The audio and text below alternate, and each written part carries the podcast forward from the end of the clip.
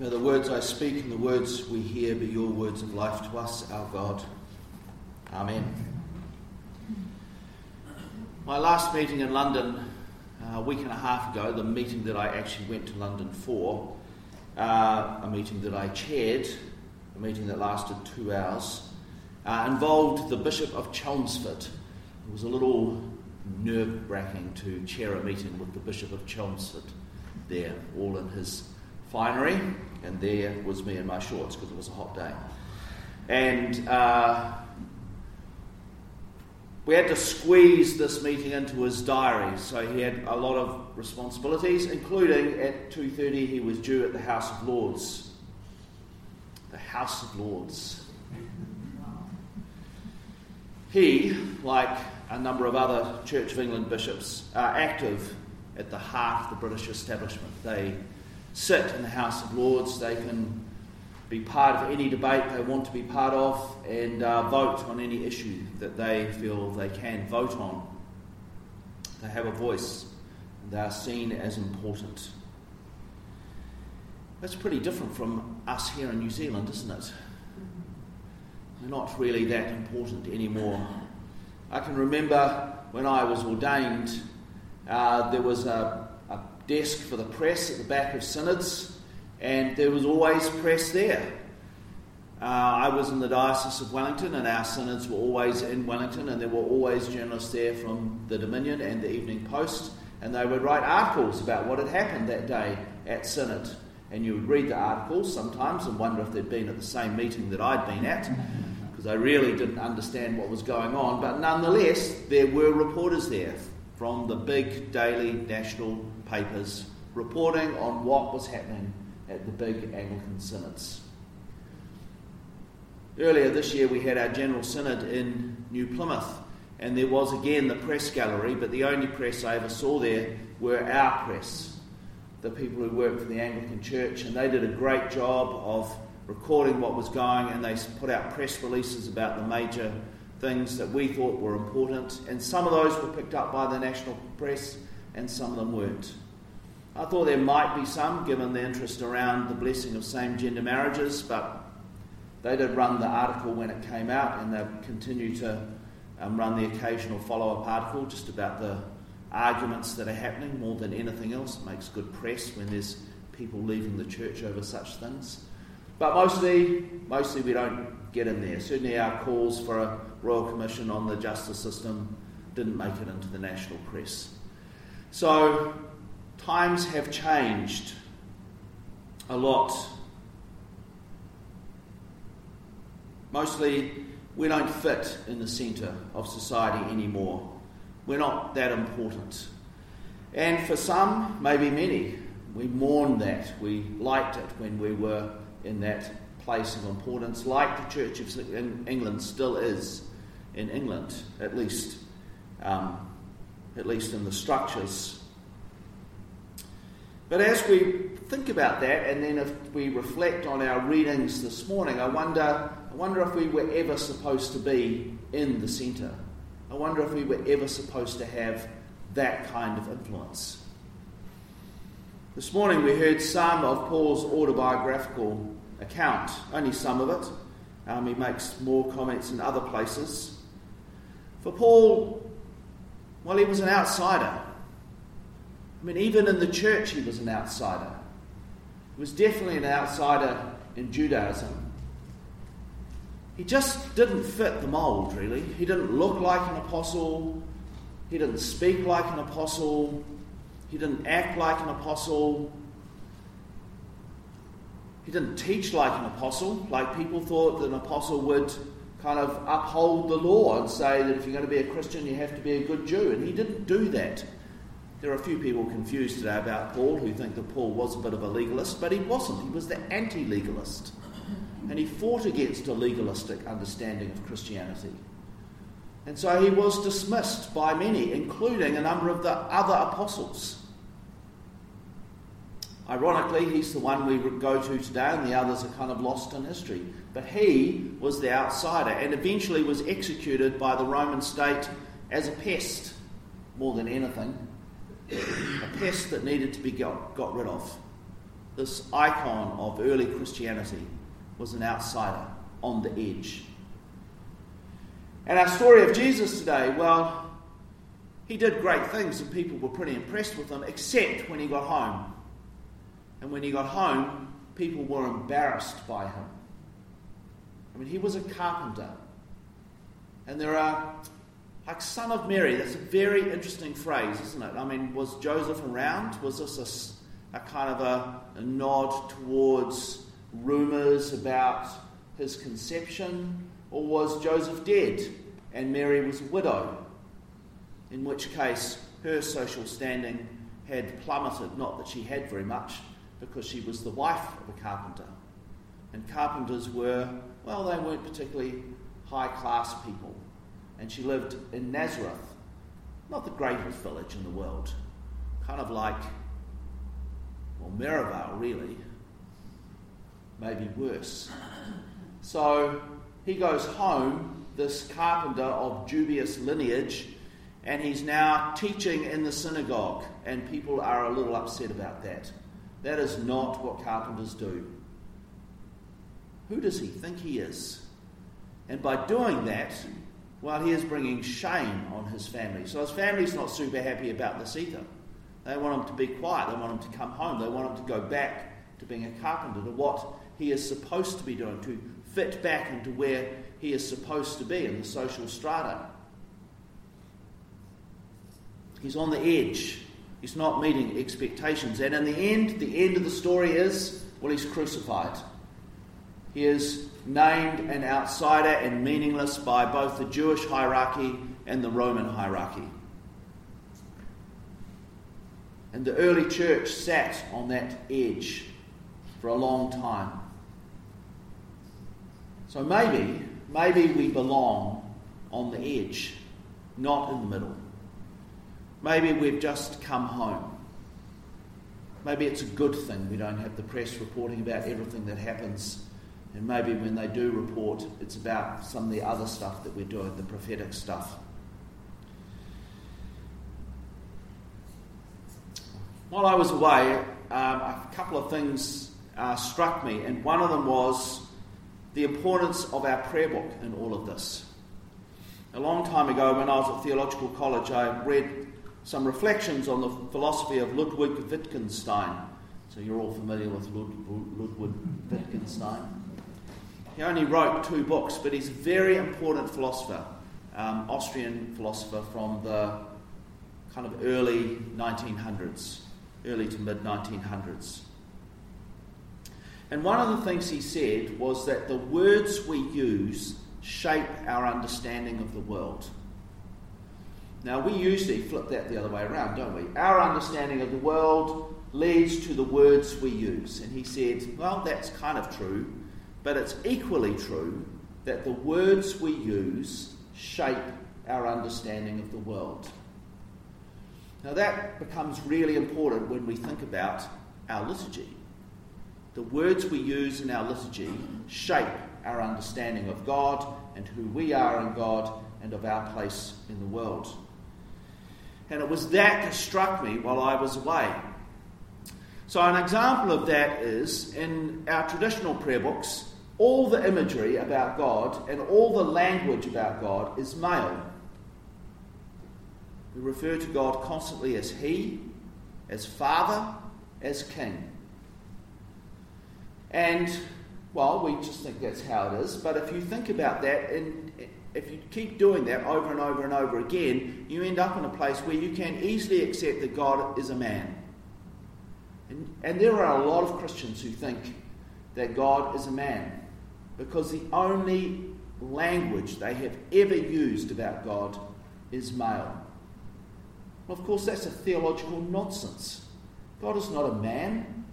God is neither male or female. God is beyond gender. God is. And so to kind of limit God to man, it's ridiculous. And it limits God. It limits our understanding of who God is and how God works in the world. And so the language we have used, which has been male dominated, has shaped people's understandings and limited people's understandings of who God is. Well, one of the things that I noticed while I was away was how gender inclusive our prayer book is.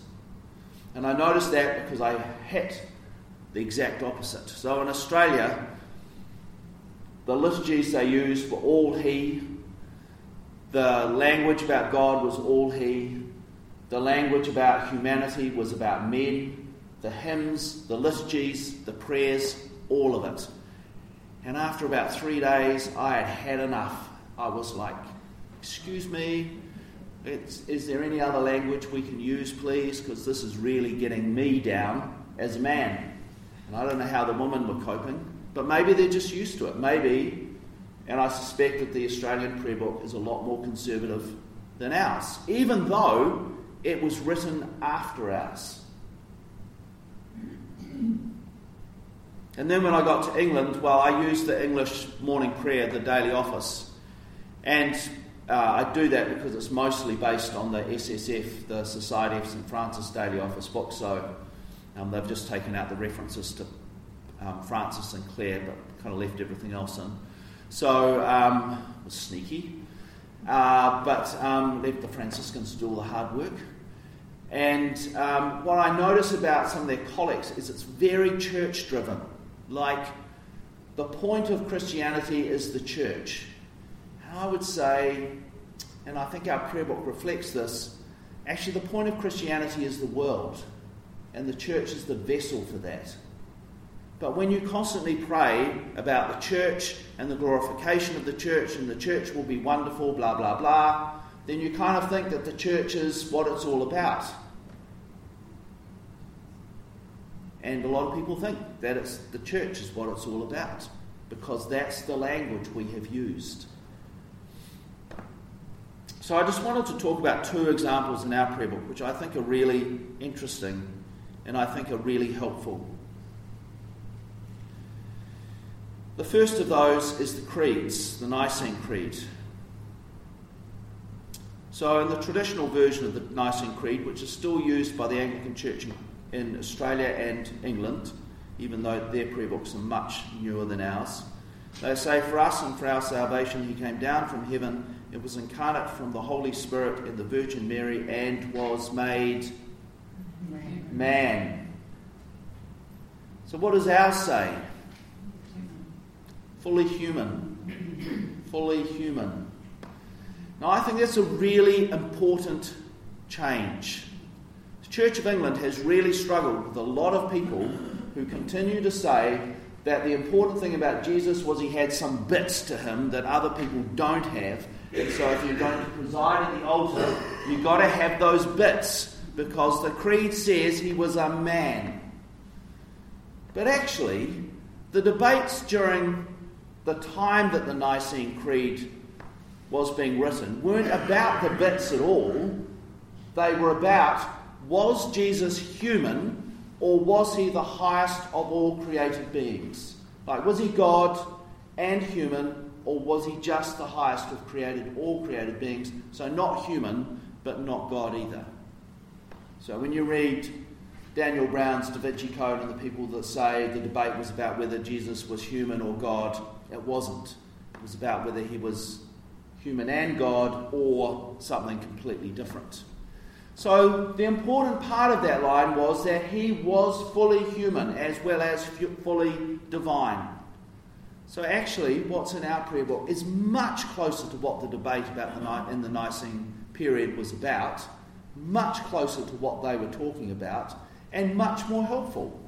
Because actually, the importance of the incarnation isn't that he was a man, it was that he was fully human. And that all of us, male and female, can identify with him.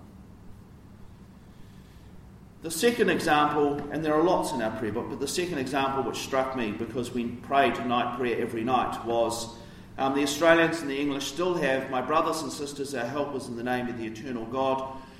Because you all pray night prayer, you will know that traditionally it was who made heaven and earth, past tense, done and dusted, finished. Thank you very much.